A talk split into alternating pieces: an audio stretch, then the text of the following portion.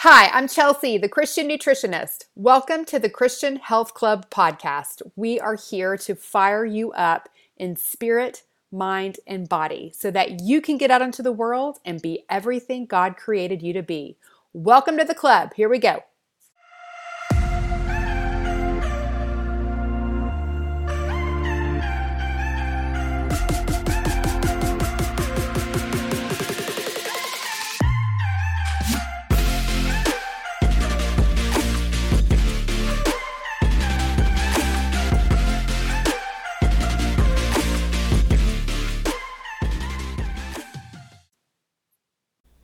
Hello, my friend. Welcome back to the club. How are you today? It has been a hustly, bustly week around here because school's starting this week for my kiddos and Feast to Fast starts, which, by the way, it is not too late for you to join if you're hearing this early in the week. We leave the doors open a couple extra days for you stragglers because we get it. And I know it's a really busy time of the year, but if you plan on eating, over the next four weeks, and I'm pretty sure that you are planning on eating, then um, you have time to come do Feast to Fast with us. It's just making better choices of what you're eating. So we're eating, we're not eating, we're fasting, and we're also just praising God for these awesome bodies that He has created. And it's also a really important time to be caring for these awesome bodies that God has created um, with all of this crazy health things going on in our world. And so I thought it would be very timely to have um, one of my favorite people, my colleague, my team member, Carly Stagg, on today to talk about the immune system and how we can proactively take care of it. So I value Carly's um, insight and her expertise so much because she's also a functional nutritional therapy practitioner. She's an RN and she is well on her way to becoming a nurse practitioner. So she has a lot of good, um, just a lot of good knowledge um, from the you know conventional medical world, from the holistic medical world, and so she um, always brings so much good info to the podcast. So welcome, Carly. We're glad you're back. Thank you so much, Chelsea. I am so excited to be here. And yes, I have been exposed to a lot, a lot of different um, insights from different people. And so I'm really excited to get to share some of what I know with y'all. Yeah. And I have to say, uh, this we are doing this kind of last minute for us. it's kind of a spur of the moment uh, podcast, correct? Right. That's just how we roll, though. I, I, I messaged you today and I was like, hey, let's talk about this. And she's like, sure. yep. And the podcast not? is coming out yeah, this podcast yeah. is coming out tomorrow, so this is like a one day yeah. turnaround. We never, yeah. we don't uh, usually do this, but we, um, you know, we're here for it because this is really important topic. Um, and we want you to be thinking about this, uh, especially as we're moving into this uh, new school year. So, kick us off, girl. Let's talk about it. Sure. Sorry to all the type A people that are probably shuddering at this last minuteness, but I think it's going to go just wonderfully. So let's kind of start by talking about ways we can optimize our immune system function. So, like Chelsea was saying, it's really, really timely right now. So, regardless of your choices, your viewpoints over the last 18 months or so, and just in life in general, I still think it's really incredibly important to be able to understand what you do have the power to control and what you do have the power to change with your own health. Um, and so, as a nurse, I just felt like my conscience would not let me to continue to avoid talking about the immune system. So, there's so many people that are in need and just need to understand how the immune system works, what some basic principles are that can really just make a big impact on you. So, of course, I have to give you my disclaimer. So, I'm a nurse. I'm not your doctor, not your healthcare provider. So please, please talk to them before you make any medical decisions or change anything about your medications or your supplements it's just my job to be here to inform you, to hopefully inspire you to seek out your best health, um, speak with your doctor, and seek out um, good guidance and wisdom from your doctor, and do everything you can to honor your holy temple.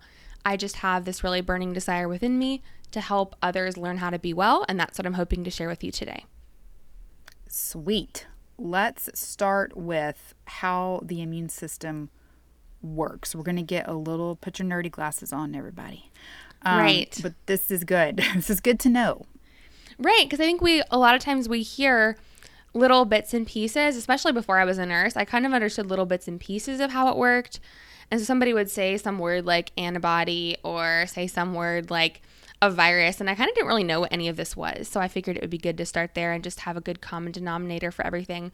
I will try to make it simple and not super confusing. So essentially how the immune system works, there's three basic lines of defense. So that we have first our physical and chemical barriers. Then we have non-specific innate responses, and then we have specific adaptive responses. So all this is a lot of words to say. There's three levels, kind of three levels that a pathogen has to pass before it can start to cause disease. So, first off, we have these innate barriers. The first step is that we have like our skin, our mucous membrane, so our mouth, nose, eyelids, all those different linings are effective barriers against microorganisms. So, actually, our eyes have tears that, which contain an enzyme called lysozyme. So, that lysozyme actually attacks bacteria and helps prevent protect the eyes from infection. So, there's a reason why we cry when we get something in our eye or we tear up. It's our body trying to clear that out and prevent infection from happening. And the same way, we also have our airways have these little cilia, these little hair like projections that actually will catch things that are inhaled.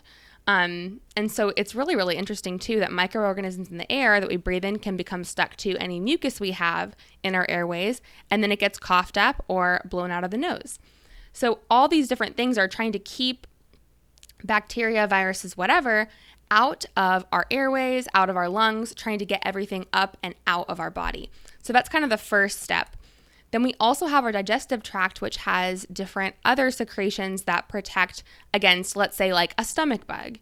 So things in the intestine like our stomach acid, our pancreatic enzymes, our bile, all those things, which we also need to digest our food properly, all those things are also protecting us against foodborne illnesses.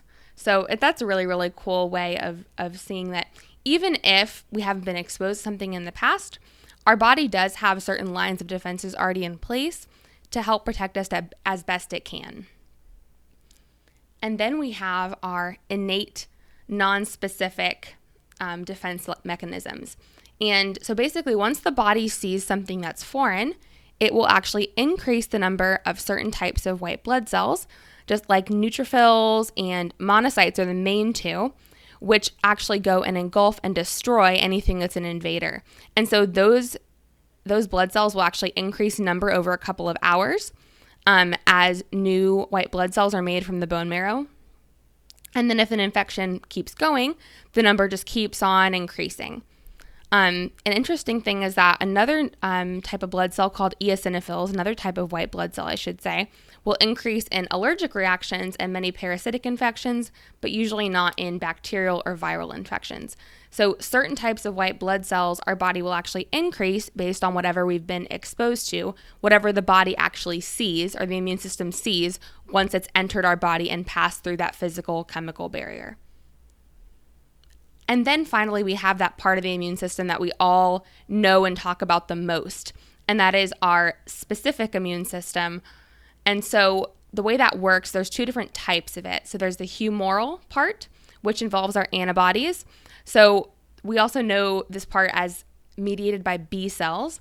So B cells actually make antibodies. So your body sees a pathogen or a component of a pathogen, which we can call an antigen for our purposes, and it will actually see, okay, I see that, I don't like that thing. I'm going to make a specific thing to neutralize it, and that's called an antibody. And so then, if you get exposed to that thing again in the future, that antibody that your immune system made um, will actually go back to the new antigen and prevent that antigen from causing further disease. And so, this type of immunity is usually more transient but can last several months. And then, in terms of the other type of this specific immune system, it's called cell mediated immunity and that involves our T cells. So we have our B cells and our T cells. Our B cells um, cause the antibody response, and then our T cells are called cytotoxic or killer T cells, which sounds like so scary. I don't know why. What they do, and what they do is they actually recognize, oh, this cell has been hijacked by a virus. I'm going to go destroy it. And that's their entire job. And so there's some idea that that T cell memory, which is specific to certain viruses or bacteria, actually lasts longer than B cell memory. B cell memory, again, is the antibodies. So, this memory based immune response, the antibody response is supposed to last less time versus the T cell response. Once you've seen it, you should have a good level of T cell immunity to it for a long time. Nice. That makes me feel nice and protected. And so, right. K- killer. There's so Just many layers. well, there's so many layers. Yeah, right. Killer T cells. It's so so scary. Um, but I feel like that's it's kind of cool to know that God created all these layers to this design. It's not like, oh, your only layer is antibodies. Good luck if you don't have antibodies, or good luck if you don't have um, enough saliva or whatever. Like there's so many different layers that it, it's almost almost creates like a stopgap. So we understand that if one thing fails, there's still other things behind it backing it up. You know. Mm-hmm. Absolutely. God made these bodies absolutely amazing, so smart, and you can see just like like setting us up for success here, right? As much as we can. But we're going to talk about we got to Oh, for sure. help, help him out on, on our side as well. Yeah, So, yeah. We can't just rely on him to, to do everything. We gotta we gotta do our part as well. So we'll talk about that too. Um, so let's talk about how we actually get sick. I feel like we're always like, well, how does it happen? Like, you know, I went to a birthday party and then I got this stomach bug or whatever. So how do we get sick? It's by contact with infected people, surfaces, even breathing if the air is contaminated, and it's different based on how the pathogen, how that specific pathogen is actually transmitted. So we turned we learned about three different types of transmission in nursing school. So it's this has actually helped me so much in nursing school. I was like mind blown. There's three different types. First off is airborne. So this is going to be your most contagious. This is like think about like old school tuberculosis. Like these people had to be so quarantined and sequestered. It requires a very very special N95 mask with filtration. They actually do fit tests on N95 masks for nurses that are working with TB patients because what it actually they'll actually basically spray a smell with the nurse having the N95 on, if the nurse can still smell, they know that it's not working. So these masks have to be completely sealed where they can't smell anything. It's very, very interesting. So that's airborne. So that's one type of transmission. And then we have our good old fashioned droplet, which is most stuff like the flu. Um, and that we usually, as nurses, would use surgical mask um, and gloves. And the droplet precautions basically, it's just like what it sounds like. It's from respiratory droplets. So it's from talking. Let's say you, you spit on someone when you talk to them, or as lovely as that talker, is, like in- close talker. Right, exactly, exactly, just like that. And also, if you're singing, if you're coughing on someone, if you're sneezing, that's droplet transmission. But it requires the droplet to get into the other person, if that makes sense. Versus airborne, you can breathe the droplets into the air and then the air can transmit it. Um, and then finally, contact. Like, think about like, like flesh eating bacteria, like MRSA, like the gross, like skin kind of things going on that you just kind of can't touch it, but it's not going to harm you to be in the same room with the person as long as you're not touching the actual infected area. So that's usually considered the least contagious type. Um, and so, of course, these different types of transmission warrant different types of prevention and protection. Um, and so it really just depends on um, what exactly you're trying to avoid. And there's still so much we don't know about how things are transmitted. This is a very simplified version as well. That's good. Good info. So now that I've told you how you can get a pathogen, you're probably like, what is a pathogen? So we'll talk about the two basic kinds. Um, because I think we can really like overly vilify these things when really a lot of times they're not really harmful. They're just trying to survive too, you know? So, you know, of course, me, I'm gonna have compassion for the viruses. I'm like, oh, poor babies. They don't have. They need they need a host. Okay, so the viruses, any virus it's like a zombie is what i was telling chelsea earlier. It like needs a host to survive. It's not really alive in and of itself. Um, what viruses need is they enter our body then they go to our cells. They basically go into our cells and they say i don't like it in here. They hijack them they take over they infect them which then allows the virus to replicate and make more virus infected cells. So viruses are very unique because they can only reproduce by attaching to another organism's cells so it's like the ultimate like freeloader. Like they're just kind of mooching off your house and your space and they're kind of destroying everything. Like they're having a party and they're not giving you anything in return. They're just they're just hanging out. but they're they're like making new buddies to hang right. out with them. Right. They're like trying to make a house party and like create more buddies because they're like this house party is so dead in here. Got to like make you know liven it up a little bit. Need more buddies, and they will just keep on going. They're eating all your snacks. They're depleting all your nutrients. That's what I mean by that. Um, and so viruses, you know, with that said, they almost always induce disease viruses are not like usually good. so viruses are usually either like net like no effect or net negative um, versus bacteria. Bacteria can be positive. About 99% of bacteria is pretty much harmless or beneficial. So fewer than 1% of bacteria can actually cause disease in people. So viruses are like a super simple molecular like structure to them versus bacteria are really complex um, I mean, not compared to us, but compared to viruses.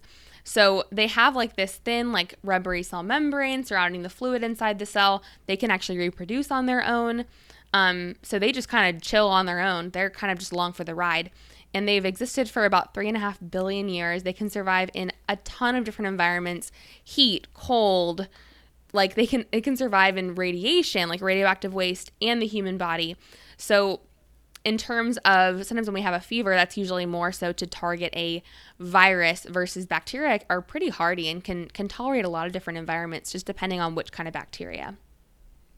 Um, and so, like I said, most bacteria are actually harmless, and some actually help by helping us digest our food, destroying disease causing microbes as well. They actually can fight cancer cells sometimes, and they provide essential nutrients. There was actually bacteria in our colon that when they see certain foods and fibers can create these really really cool compounds like butyrate which are actually going to feed the gut garden, so to speak, and fertilize it and make the gut even healthier.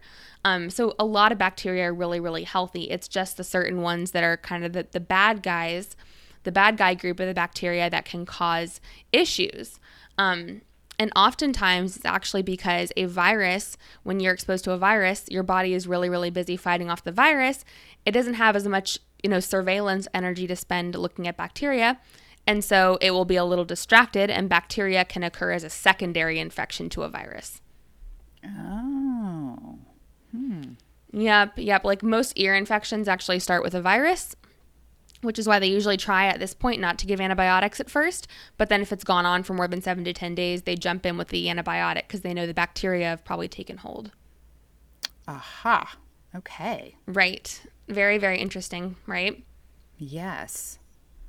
That's so, kind of, yeah. people. Yeah. And what kind of symptoms does this stuff cause?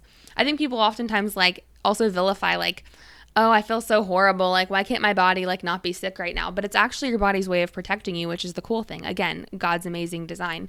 So, symptoms we have in relation to a pathogen we were exposed to are usually due to inflammation or because your body's trying to expel the pathogen.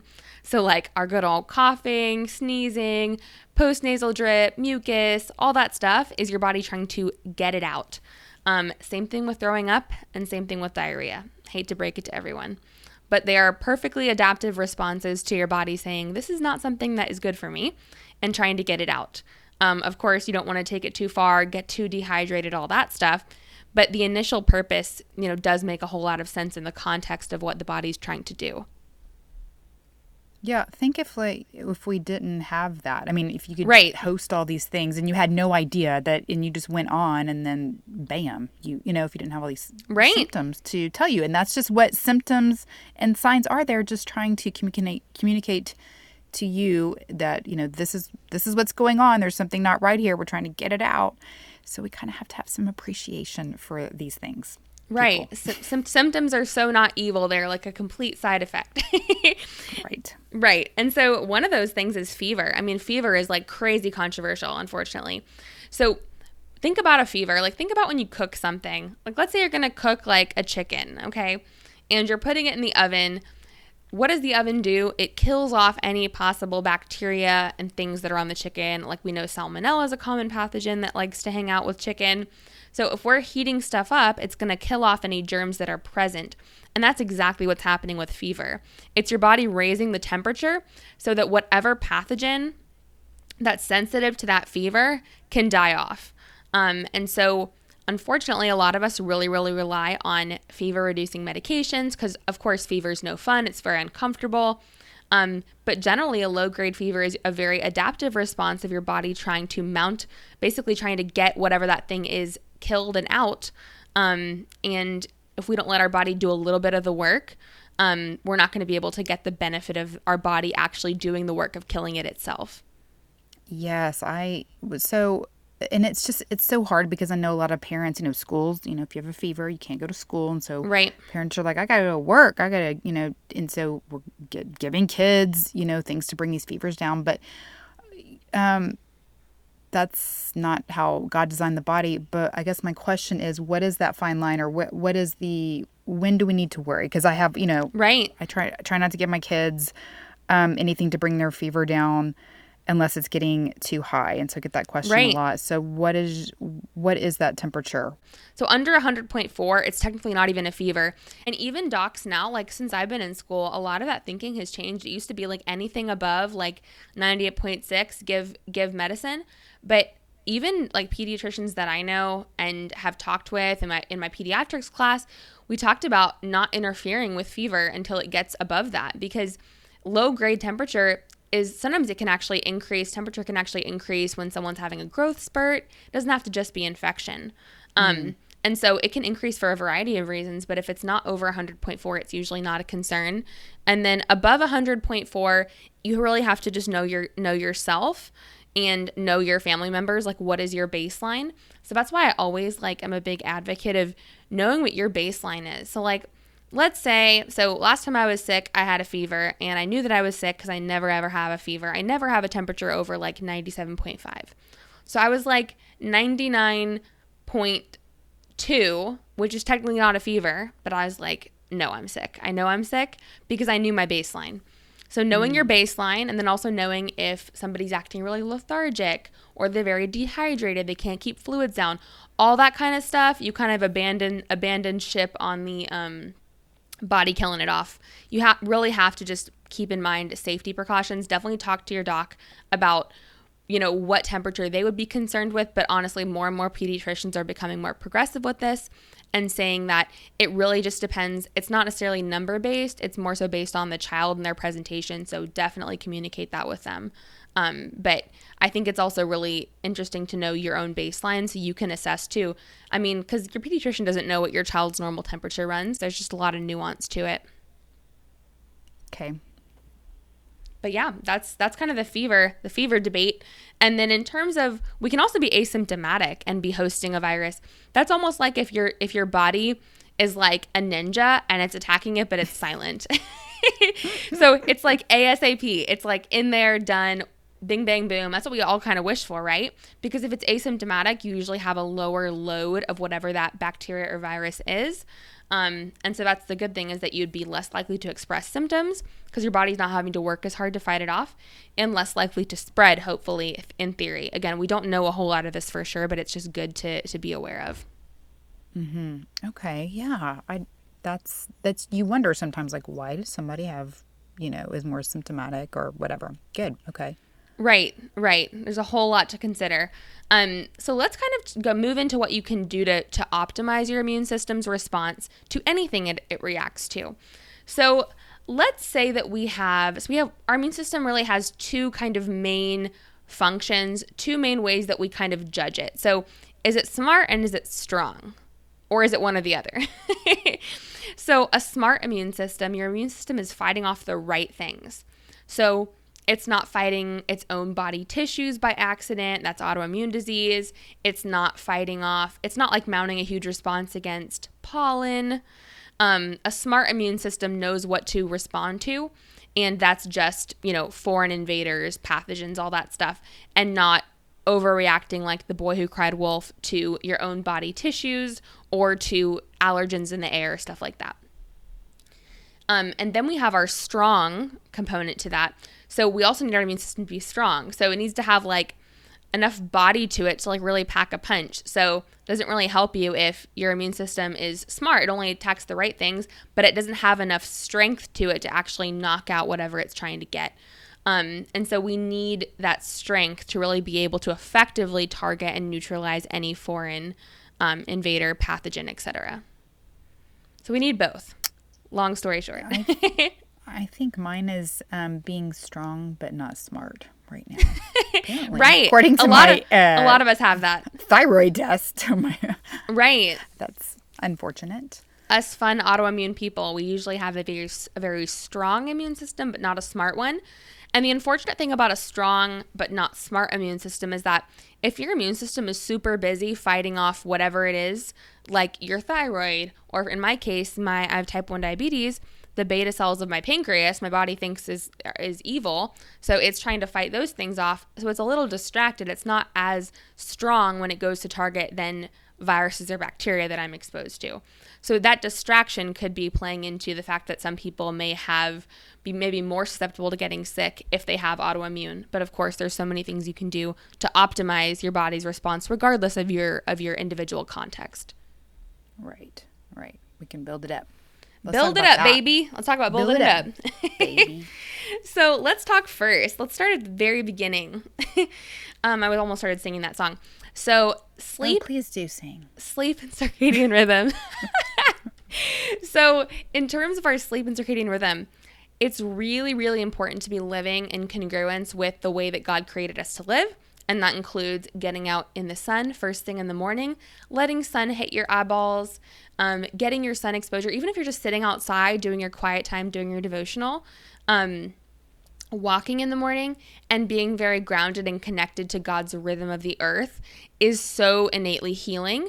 Um, and another part of that that you can pair with that is really just having a lot of presence and clarity of thought and mind and just kind of chilling in that moment and taking that moment to appreciate and have gratitude for for your situation for your life. So that's that's kind of number one. Um, what is often suggested so there's some level of you know, there's other strategies that I incorporate into into this podcast as well. So it's not just like conventional medicine, not just functional medicine, but let's also talk about like traditional systems of medicine, like in Ayurveda and in traditional Chinese medicine.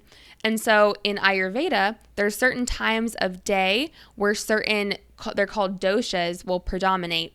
So if you wake up before 6 a.m., they think your body will be more resilient to stress and it won't be as sluggish, and that includes your immune system. It also includes going to sleep before 10 p.m.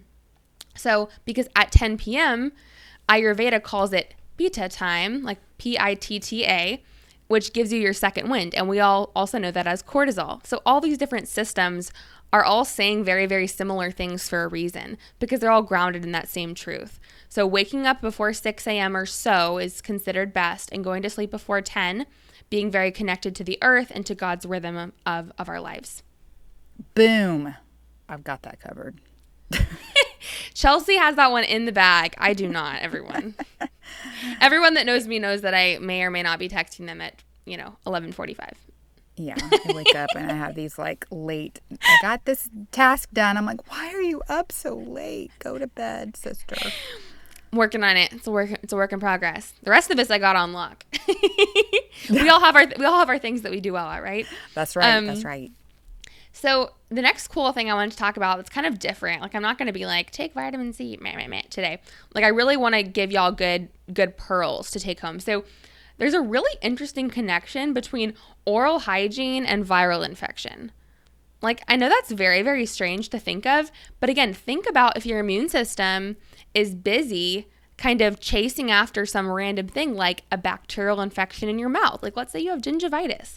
Let's say you have an infected tooth um, really anything, you have inflammation going on in your mouth, those things are going to be a low key stressor on your immune system and they're going to be distracting attention away from what your body should actually be ready to fight, which is any virus or bacteria that you get exposed to, um, you know, outside of you.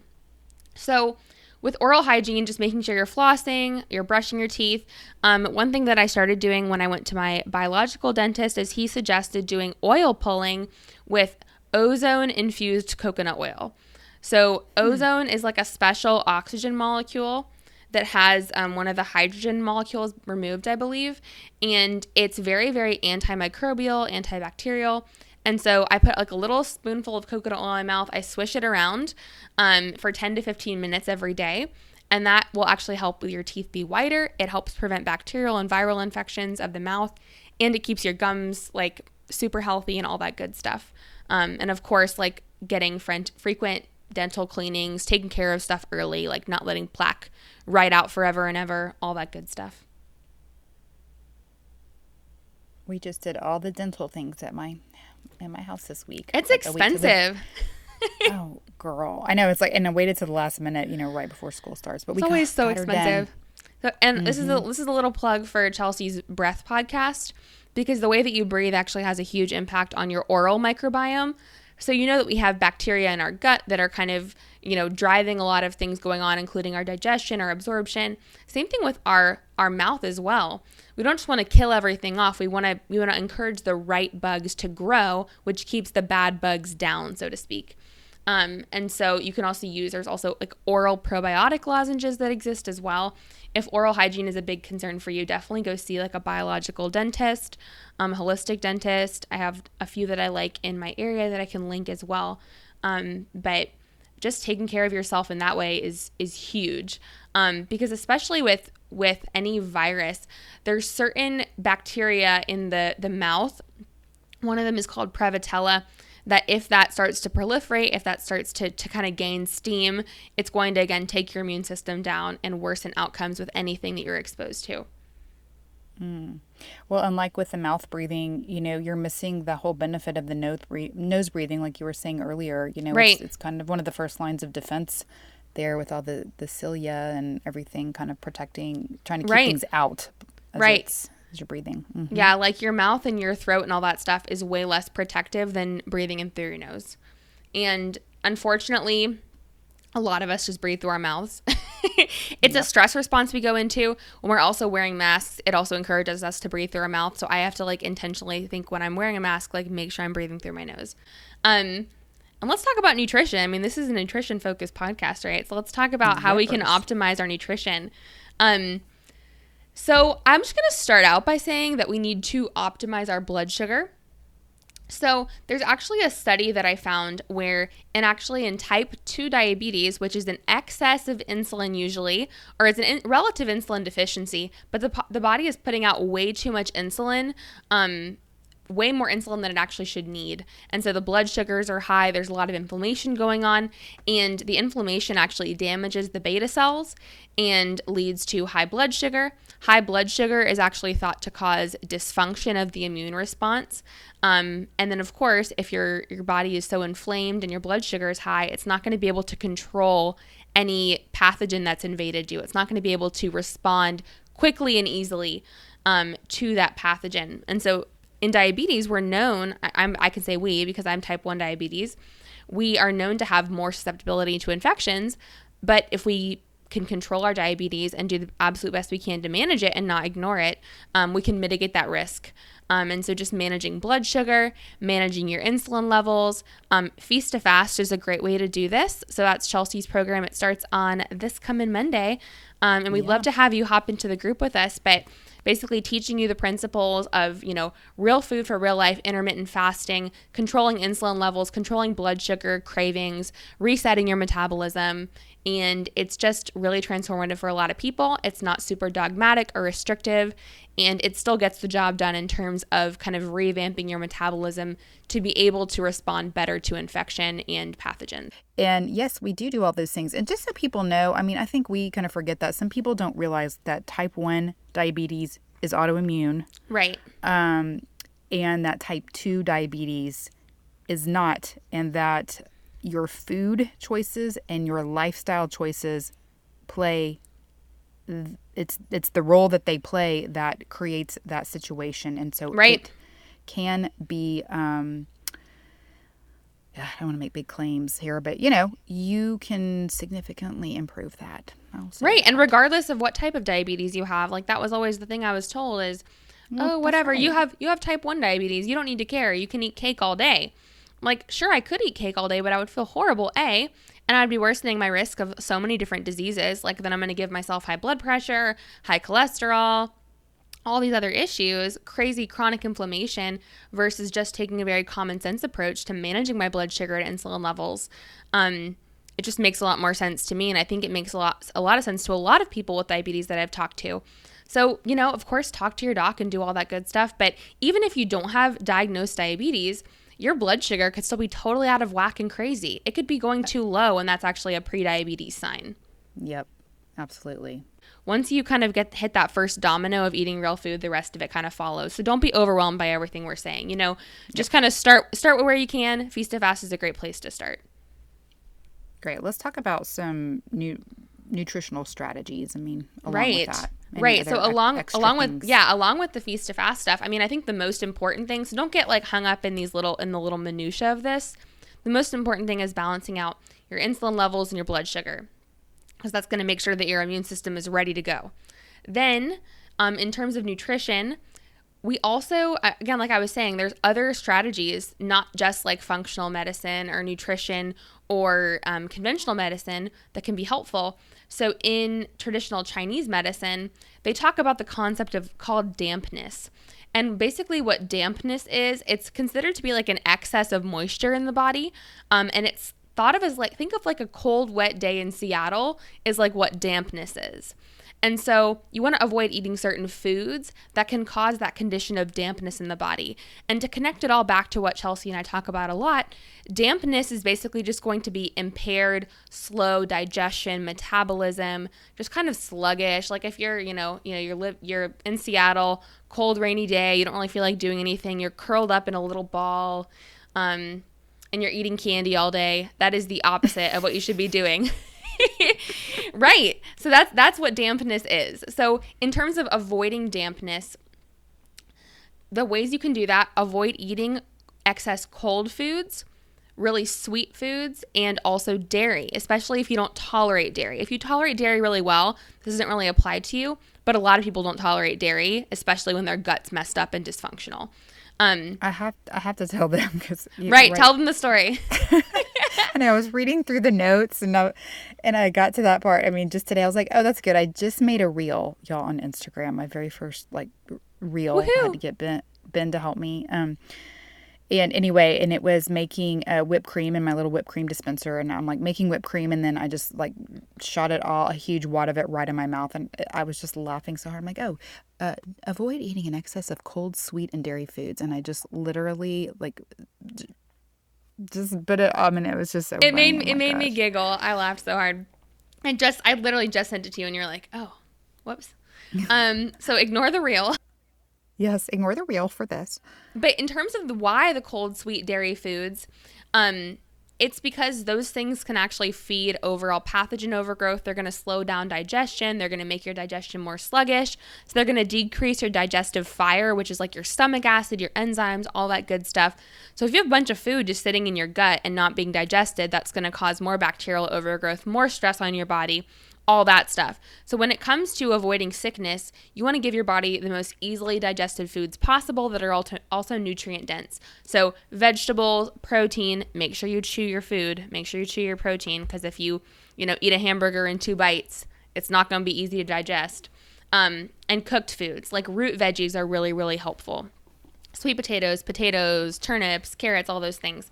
So, those are less taxing on the body and raw vegetables are also really hard on the body um, when you are kind of starting to feel under the weather. So, personally, when I start to feel under the weather, I will avoid these certain foods that will cause dampness, and that includes peanuts, dairy, especially if it's not tolerated by you. For me, when I'm sick, dairy will throw me over the edge, so I avoid dairy in that case.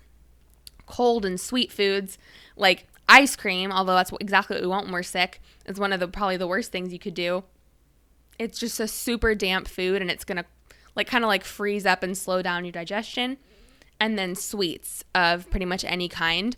Those are my must avoids for when I first start to feel sick with anything. Um, even if I'm just run down from stress and life, I will kind of take those foods out for a couple days just to kind of get my digestive fire back. That's good. I think that's um, that's good advice for all of us. Really, not helpful if you're not feeling well. Right, right. I think is in terms of when you start to not feel well, you can't just keep on waiting and just be a sitting duck and be like, I'm just gonna wait for it to happen and I'm just gonna keep eating candy and sugar because the unfortunate thing is that viruses and bacteria once they start to to get into your cells and stuff, they're going they're to start like asking you to feed it sugar and all the mm-hmm. things. So kind of avoid think think of it as the little bugs wanting to be fed and tell them no. That's right. And please people do not drink Sprite and saltine crackers like we did when we were young. I don't know if that was your parents' go to, Carly, but like my oh, generation, sure. that was for like sure. the thing. Like get your saltine crackers and your Sprite, and that fixes everything. Right. But it does not. right. Get your natural alternatives. I like to do Zevia soda if I'm going to do soda. Um, if I'm nauseous or anything, like they have Zevia ginger ale um, that has real ginger in it that can balance out your stomach. And then like gluten free crackers, um, of course, balance it with protein, carbs, all the things. Well, and the thing, uh, you know, one thing is, is that when we're sick, um, our bodies don't want to digest it's it's they don't want to focus on really hard things to digest which right. is, i think one reason that we do kind of crave some of the simple carbs is because right um, we don't want to expend a lot of energy on digestion but that doesn't mean to chow down on all the junky stuff um, broth get right. some broth people real broth, right. not like chicken noodle soup out of the Campbell's can, which is also or or like the bouillon cubes. That was the other thing oh that gosh, you know no. we had when we were. Um, I know Brian always wants me to. He, that was like for so long. We get me some bouillon cubes and make you know. I'm like, no, that's not how you make it. That's that's not how we do. Um, no, I refuse.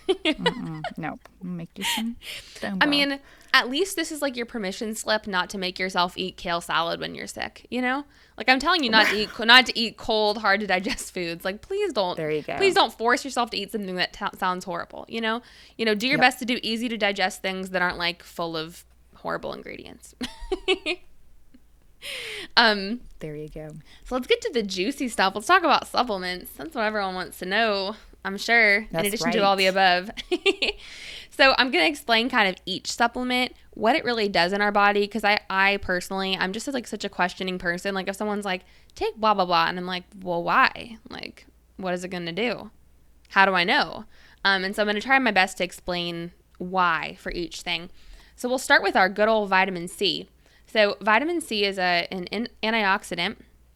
So, it was actually a 2009 study from Stroley and Hahn um, that showed that the prophylactic intake of vitamin C, so prophylactic meaning in advance or preventative, like a daily dose of vitamin C, may slightly reduce the duration of illness in healthy people. It said it doesn't affect incidence or severity, it just reduced duration, but honestly, who cares?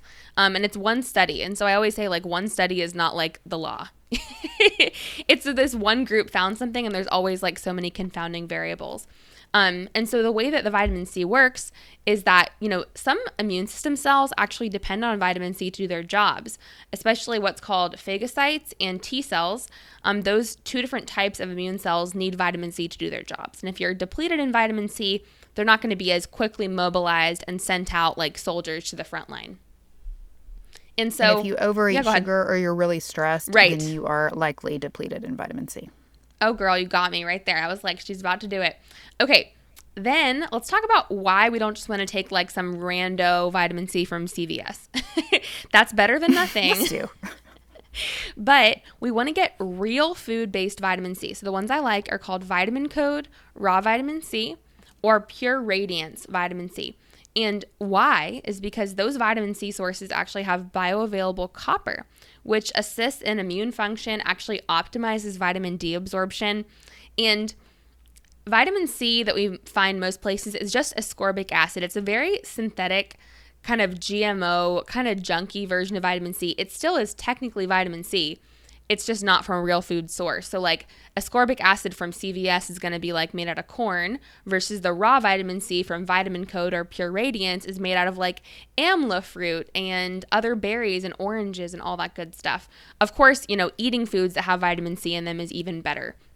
Because then you're going to have all those nutrients packed up together. Like God doesn't make mistakes when He makes foods that have all these complementary nutrients in them. Mm-hmm. And they're, like you said, they're bioavailable, which means your body is going to recognize a, a, real food source than a synthetic source. And it's just going to yeah. get in there and assim- assimilate so much more beautifully and work so much better. Yes, exactly. Exactly. And then vitamin D. Let's talk about vitamin D. Vitamin D can be somewhat controversial because it does act more like a hormone than it does as a vitamin in our body.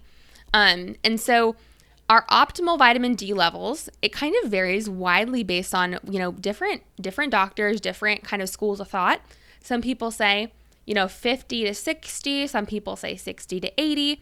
But what I found in my in my research is that about 40 plus, so 40 nanograms per milliliter or higher has been shown to promote antiviral activity. Of course, they want antiviral activity. Doesn't that sound nice? yes, it does. So, in the journal, I think it's called the Journal of Nutrients, um, there's a study from 2020 showing that serum vitamin D levels were found to be significantly lower in critically ill septic patients. A septic patient is just somebody that has a systemic infection um, that's kind of taken over their whole body. So, of course, they're very, very sick. So, vitamin D was actually correlated with worse outcomes in sepsis. Um, and the reason why they discovered is because there's decreased concentrations of this certain antimicrobial protein. Um, and it's cathelicidin is the name of the protein. And so what that actually does, that protein, is that the antimicrobial protein is found in again, like our secretions. So our our snot, our spit, all those things. And this finding really strengthened the theory that vitamin D status actually affects those protein levels, and because of that is why it's so critical in infection control. So that's one of the mechanisms by which vitamin D works is by increasing concentrations of that antimicrobial protein to help your body's, you know, that innate immune system, that first layer of those barriers to be able to fight off really easily. And it also seems to decrease cytokine production. So, cytokine production, um, cytokines are these inflammatory molecules that your body puts out. It's kind of like putting up a flare when there's an emergency. Um, and those those flares are kind of wreaking havoc at the site. And it will stop that in its tracks and prevent the immune system from overreacting. Because um, when the cytokine response happens, then your immune system goes, oh my gosh, send all the T cells and the B cells and get it all going. But your immune system can very easily overshoot the mark and overreact which then causes more inflammation. So it kind of it modulates. It's kind of balancing out that smart and strong side of the immune system. It's making sure that it has enough strength with that antimicrobial protein and it also is making sure that it's that it's staying smart and not overreacting to the wrong things or overreacting to you know maybe a really small insult virus or bacteria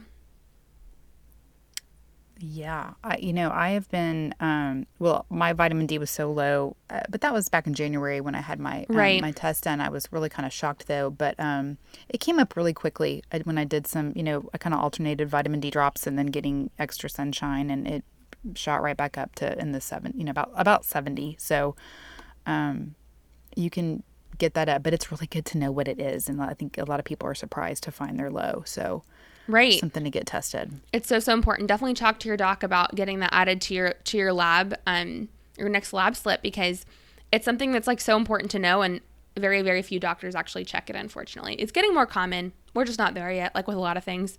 Mm-hmm. it's coming around. It's coming around. We're, we're getting there. Um, the next supplement kind of combination I want to share about, and the reason I'm sharing it as a combination is because they're very synergistic, is zinc combined with what's called quercetin. So the zinc with quercetin, for zinc, you're going to want, um, you know, just about 30 milligrams a day is what's considered okay to supplement for a woman who's menstruating or cycling and about 60 milligrams a day for men and non menstruating women because it can apparently the higher the zinc if you overdose on zinc it can actually can disrupt hormones a little bit. There's something to do with testosterone. Um, so you don't want to take too too much as a menstruating cycling woman. Um, but the zinc itself is anti-inflammatory and actually has direct antiviral activity. So what that means is that when they study in labs they have these plates with viruses on them. They will put some zinc in the plate this is a very simplified version, and it actually will slow down the growth or stop the growth. Um, and so, zinc deficiency, if you don't have enough zinc, can actually reduce, you know, both ways that your immune system works in terms of, you know, the existing innate mechanisms and the adaptive responses with the B and the T cells. Um, and so, of course, in go ahead. Don't we? Go ahead. Well, I was just going to ask, don't we uh, probably jumping the gun here? Don't we? Um, we do have to be kind of careful, right, about how much zinc we take so we're not getting out of balance with the copper. You right. Know, the zinc and the copper, they're like what I like to call the frenemies. Um, like A and D. It's like they need each other. Need, they need to like kind of be working well right. together, right? And so I think, you know, a lot of us want to take zinc proactively, but um, can that get us into trouble? Yeah, it actually can. So that's why you don't want to take too too much zinc and you don't want to take it unopposed for too long. That's also why I recommend taking the vitamin C sources from real food because those vitamin C sources contain copper. Okay, and so vitamin C rich foods have copper as well. Um, but you may also at some point, I think at some point I'll probably get like a NutrEval or some other SpectraCell type of test, like a micronutrient test, to see like where I'm at with different nutrients because I've definitely been supplementing with zinc for a while. And again, this is why we do this is because it's not so simple as, oh, take this one thing. Everything that you take could possibly throw something else off. so that's right. why I always say, like, please talk to your doctor. Please get all the tests done necessary. Um, like if you're supplementing vitamin D and it's actually because, you know, you have some sort of absorption issue, or you have celiac disease, or you have a chronic infection that's preventing you from being able to absorb vitamin D, you know, you want to know the actual reason why things are out of balance. So, always testing. But yeah, that's a great point, making sure that all your levels are kind of balanced. There also are supplements of zinc combined with copper if that's something you're concerned about. Yeah, I want to take one of those tests too because I would love to know kind of where I'm at with things. Also, um, the zinc self test is right. a good thing to to do. We can link to that in the show notes. Those are simple um, at home tests that you can do for yourself, where you um, you hold liquid zinc in your mouth and and see how long it takes for you to to recognize its um, flavor, taste, or whatever. Um, or if you don't, you, yeah, if you don't at all, then you know you don't have enough zinc. right, right. And so right. yeah, so we have a we have a, a zinc self taste test, kind of the instructions on how to do that. So if you want to know, you can go check that out. Right, exactly.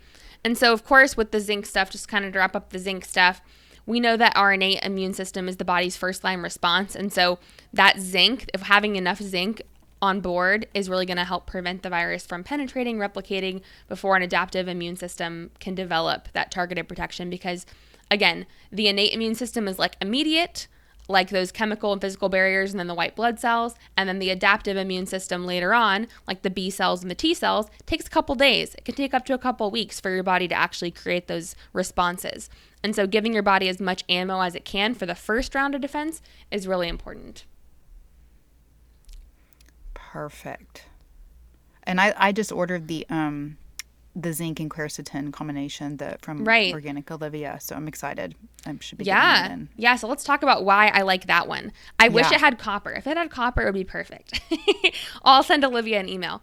But my um, one of my one of our colleagues, Olivia, she's an herbalist. Um, so her company is called Organic Olivia. She has a zinc with quercetin and actually EGCG combination, Chelsea, that really like just that. I know, right? We love us some EGCG or ECGC. I never remember. I never say it right. I'm just gonna just, just gonna ignore. I'm just gonna have to like dub it over. So the quercetin itself is actually a zinc ionophore. So what that means is that actually opens up our cells' channels to allow zinc inside the, the cell to fight off viruses. So like we just talked about, zinc is not like an antibacterial. Zinc is specifically very antiviral. And so if the zinc is hanging out in your bloodstream and the virus is inside your cell having a party, it's not really doing a whole lot. So the quercetin's actually opening up that cell membrane and allowing the zinc inside. Mm, that's awesome.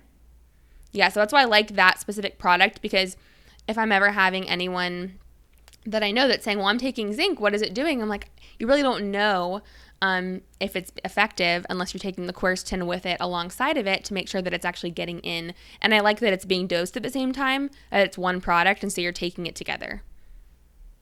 Yeah, that makes it easier. One less thing, sure, one sure less thing does. you have to take. um, and let's talk about. I know you wanted to talk about the glutathione versus NAC situation. Yes. So you want to intro that? Yeah. Well, you know, um, I just had a question the other day. I had recommended um, the NAC, the N-acetylcysteine, and we've talked about that here before, um, which is a precursor to glutathione. And so, um, actually, it was Christy, my best friend. She's like, "Well, should I get this? Why, why don't I just take the glutathione?" right. And so, um, I thought that as we're talking about this, that you you'd probably give a really good explanation of that. It's just um, right. Anyway, so that's let's talk about that.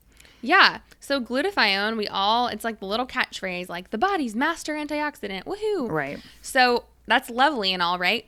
Glutathione is this really really important antioxidant, so we need it to turn off inflammation. Like that is of course a really important side of glutathione. And glutathione and NAC both have a place in immune system support. But in terms of just overall prevention, NAC is really preferred. And the reason why is because it's not only a precursor to the glutathione, so your body could always convert it to glutathione. If there is a bacterial infection, a viral infection, something brewing, um, even if it's just like a slight like dysbiosis or bacterial imbalance, it can actually go in and disrupt bacterial biofilm. So I talk about this a lot. Like I think I love talking about biofilm on this podcast. And so the bacterial biofilm, if it's covered by a biofilm, your immune system can't see it and then it can't attack it and get rid of it. So it's kind of like an invisibility cloak from Harry Potter. it's probably a it's probably probably the better example. So it's like cloak of invisibility goes over goes over the bacteria and this is actually uncloaking it saying, "Look, here's this bacteria." And then allows the immune system to take care of it. So if it's always covered by biofilm, it's going to be a low grade stressor on the immune system that the body can never really recognize truly and can't fight off. And having those low grade stressors, like we talked about, whether it's in our mouth, our gut, whatever, any low grade dysbiosis or bacterial or, or viral infection can predispose us to having worse outcomes for any kind of stress that we go undergo in our lives. Perfect. So that's our NAC. That's our lovely our NAC. So you can say N-acetylcysteine or you can say NAC. Um, most of us cool kids say NAC. I'm just kidding. Um, it's just it's, it's N-acetylcysteine is a really long thing to say. Um, it is. Yeah. One important thing to note for that is that it must be taken on an empty stomach if you want that bacterial biofilm busting protection. Because if you take it with food, it's going to help you like digest your food, which is like cool and awesome. Um, but it's not going to support your respiratory system and it's not going to disrupt bacterial biofilm because it's going to be a little busy helping you digest your actual food. I'm also back to my friend Olivia, the zinc, the zinc queen. So she also has this guardian bundle um, that actually will help specifically target that like damp condition that we talked about in Chinese medicine. So that like cold, um, wet, stagnated, like kind of just gross, like you know your body is not firing on all c- cylinders so she has a tea it's called microbiome tea and it has like cinnamon orange peel clove etc um, that's supposed to be again synergistic with zinc to help it get into your cells and there's also a tincture that actually will balance out the gut microbiome. It's called Microbiome Guard, and it's going to reduce overgrowth of bad bacteria, which could cause, again, a secondary infection. And like we were talking about, if the immune system is so busy fighting off a virus, then bad bacteria that were already present are having a field day. Um, and I wrote in our little notes here, it's like if a teacher is disciplining one kid and then the rest of the class on the playground is like, look, she's distracted, run for it, or go haywire. um, start, you know, climbing to the top of a tree because the teacher's distracted. So our, t- you know, the immune system being the teacher, and then the kid is that one troublemaking kid, and then the rest of the kids start to mutiny as well. So think about it like that that if your immune system is busy fighting too many little stressors at once, it's going to be distracted from big stressors. I love all these analogies. I think they're very helpful. We're just we're in the creative flow today. We are we are good. Yes, we, are going. We are. um, and let's talk about like nose sprays. so I think this is a cool thing is that with the thing about like you know airborne or droplet um, transmission is that our nose is a big like entry point for a lot of stuff. Um, especially like even like allergies, like if we get pollen in our nose, we get anything, we get a cold, whatever, what's gonna come in through our nose a lot of the time. Um, especially we don't walk around usually with our mouth gaping open, you know, unless we have a mouth breathing problem. Right. I was gonna say, wow.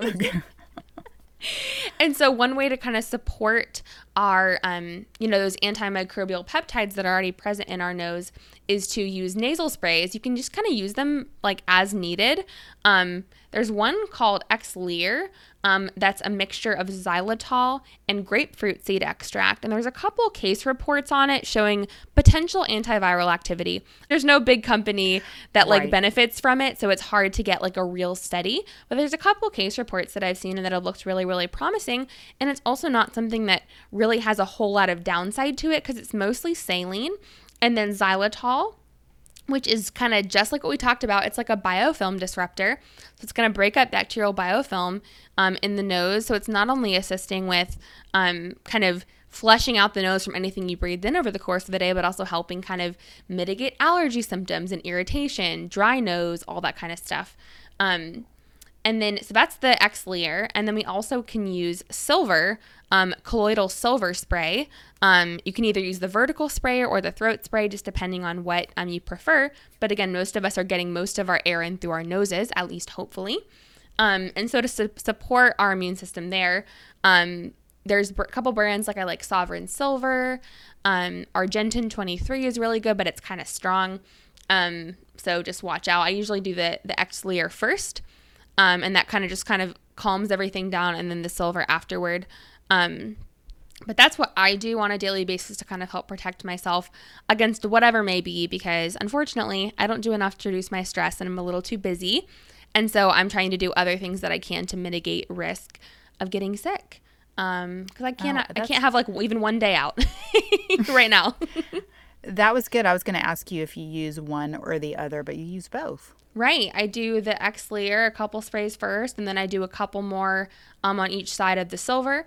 Make sure you wipe it down, and you also don't want to share nose sprayers with other people in your family. That probably goes without saying, but I feel like people don't know that. Yeah, because you're gonna spread not a bad whatever whatever bug bugs are in their nose um, to your nose. You don't want that. Mm-hmm. Not like literal bugs, like bacteria. Or, well, it depends. Bacteria, if you're sharing with your viruses. Children, you never know. You never know. Right, there might right. be bugs in there. Very true. Don't want to speak Oh, too soon. brother. well, that is awesome. That is such good information. We will link to. We talked about a lot. Link to a lot of this in the show notes. Right. Um, so you know how to find this stuff. I also have the um, my master wellness and supplement list. You know, a lot of this is on there. Um, for those of you who are on Fullscript, um, you can find a lot of this stuff on there too. Not everything, but some of the things. So anyway, we'll have a lot more information in the show notes. Um, my goodness, we are we hit an hour. We get on here, girl. We can we can talk it up. But We can um, we can not- we can talk. That's our strength, not math. out. not math. We have been battling that this week. Um, okay, but before we go, because last time I had you on, I forgot to ask you the anchor question. So tell me, what is your anchor meal these days? It is egg roll in a bowl, which is like the best thing ever. Yes, so so good, and it's way more healthy than it sounds. like what people are like, what is it like wonton strips? No, it's like it's cabbage cooked, you know, because you got to support not having a damp digestive system, you know, and um, grass fed beef. Um, I use coconut aminos and like all the good things, sesame oil at the end of cooking, so it's not oxidized. Um, all that good old stuff, um, ginger and scallions and all that. So I love that. My whole family loves it too, and every time I make it, they're like, "Wow!" And That's the same way over here. Like, Right, My whole family right. likes it. It is on the menu this week for uh, week one of Feast of Fast. And I try to make extra because they either gobbled it all up. I mean, these two boys, they can mow down some right, food. I don't know how you're Um, keeping keeping up with that. Mm, I don't either. And so we rarely have any left over. But anyway, it's a good one. Okay, how about an anchor verse? So this is Isaiah 41, 10, and it's from the message. And before I read it, just going to ask everyone to take a little deep breath Through your nose. through your nose. Nose. nose breathing. Very important. Don't stress about the nose breathing though. Um, Yeah. But I just wanted to take a second to remind all of us of who's ultimately in control here. So this verse really helps remind me of that and just knowing that we can do everything we can within our power to honor our temple, to be healthy as possible, but we ultimately aren't in control of any of our outcomes. And so allowing ourselves to be okay with that and allowing, you know, allowing him to take our fear is a really really important step in just optimizing your mental health as well during this time. Isaiah 41 verse 10. Don't panic, for I am with you. There's no need to fear, for I'm your God. I'll give you strength. I'll help you. I'll hold you steady and keep a firm grip on you. Remember, He's in control. We are not. All we can do is our best. Um, seek good counsel, use our God given wisdom, and just step back and let Him do the rest. Amen. And that is the perfect way to bring this podcast to an end. Thank you so much, Carly, for coming on. I always love when you do. You're always invited. Let's do another one soon. Oh, friends, thank you so much for listening. I hope you have a healthy and blessed week, and I will talk to you soon.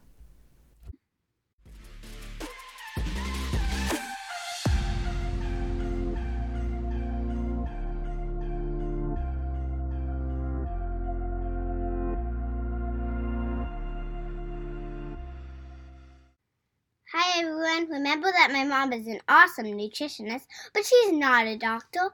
The information in this podcast is not intended to diagnose, treat, cure, or prevent disease. Always talk to your doctor before making changes to your nutrition or exercise program. Thanks for listening. Have a healthy and blessed week.